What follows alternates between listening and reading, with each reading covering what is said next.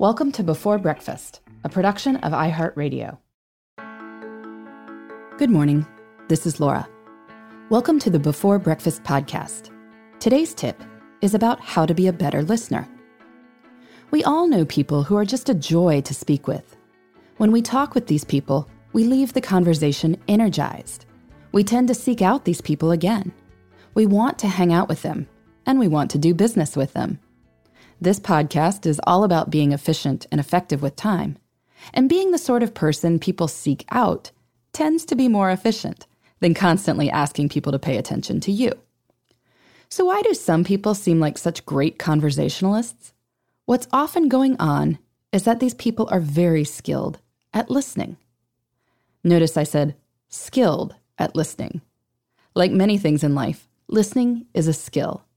Just because anyone can listen, just like anyone can write an essay or play the drums, doesn't mean most people do it well. But as with any skill, people can improve if they choose to improve. One of the best ways to improve is to stop doing one little and unfortunately kind of automatic thing. The next time you're having a conversation, notice what your brain is doing while the other person is talking. As the person tells a story, what's on your mind?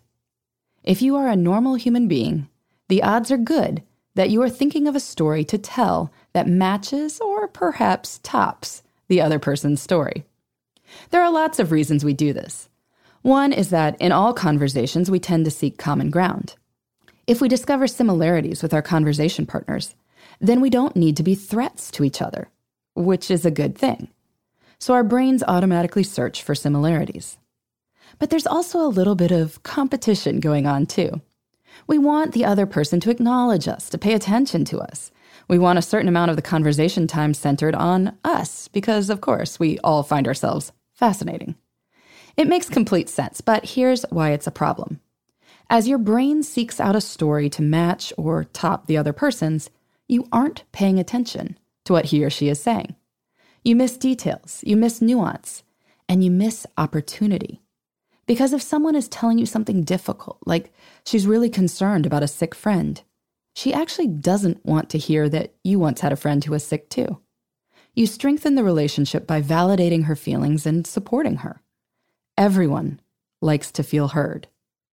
So if you want to be a better listener, commit to quitting the wait until you hear what happened to me habit. While the other person is talking, don't hunt through your memory for a similar story. Don't be watching for the person to take a breath so you can launch into your tale. Instead, I like the suggestion I've heard from a great many good listeners, a phrase that is actually the title of a new book by Kelly Corrigan on the most potent things we say to each other. Try saying, Tell me more then the person can indeed tell you more if they'd like to. Or you can try something else that's equally validating, like, that must have been so stressful, or tell me how you solved that problem. You can repeat back something the person said, or even ask something very specific to their story, giving them the option to elaborate in the form of a question. Oh, you always have such adventures. When you lost your passport on your honeymoon, what did you have to change about your trip? Most likely, the person will be thrilled to continue with her story. You might learn something fascinating. You might learn something useful. And most likely, eventually your conversation partner will ask you something, and then you can tell any story you want. You'll still get a chance to talk about yourself, but with the added benefit that the other person now thinks you're a wonderful listener, rather than someone who just wants to talk about herself, just like all of us want to talk about ourselves. You will have actually listened to what the person was saying, rather than spending time racking your memory for similar stories. And if the other person never gets around to asking you about yourself, well, it could happen. But so what? You now know this about the person, and you can go judge for yourself whether it's worth pursuing a relationship.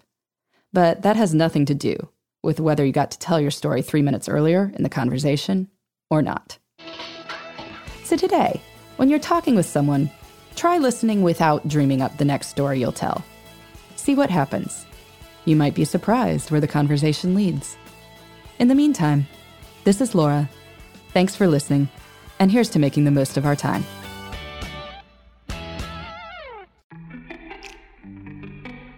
Hey, everybody. I'd love to hear from you. You can send me your tips, your questions, or anything else. Just connect with me on Twitter, Facebook, and Instagram at Before Breakfast Pod. That's B E, the number four, then breakfast, P O D. You can also shoot me an email at beforebreakfastpodcast at iheartmedia.com. That before breakfast is spelled out with all the letters. Thanks so much. I look forward to staying in touch.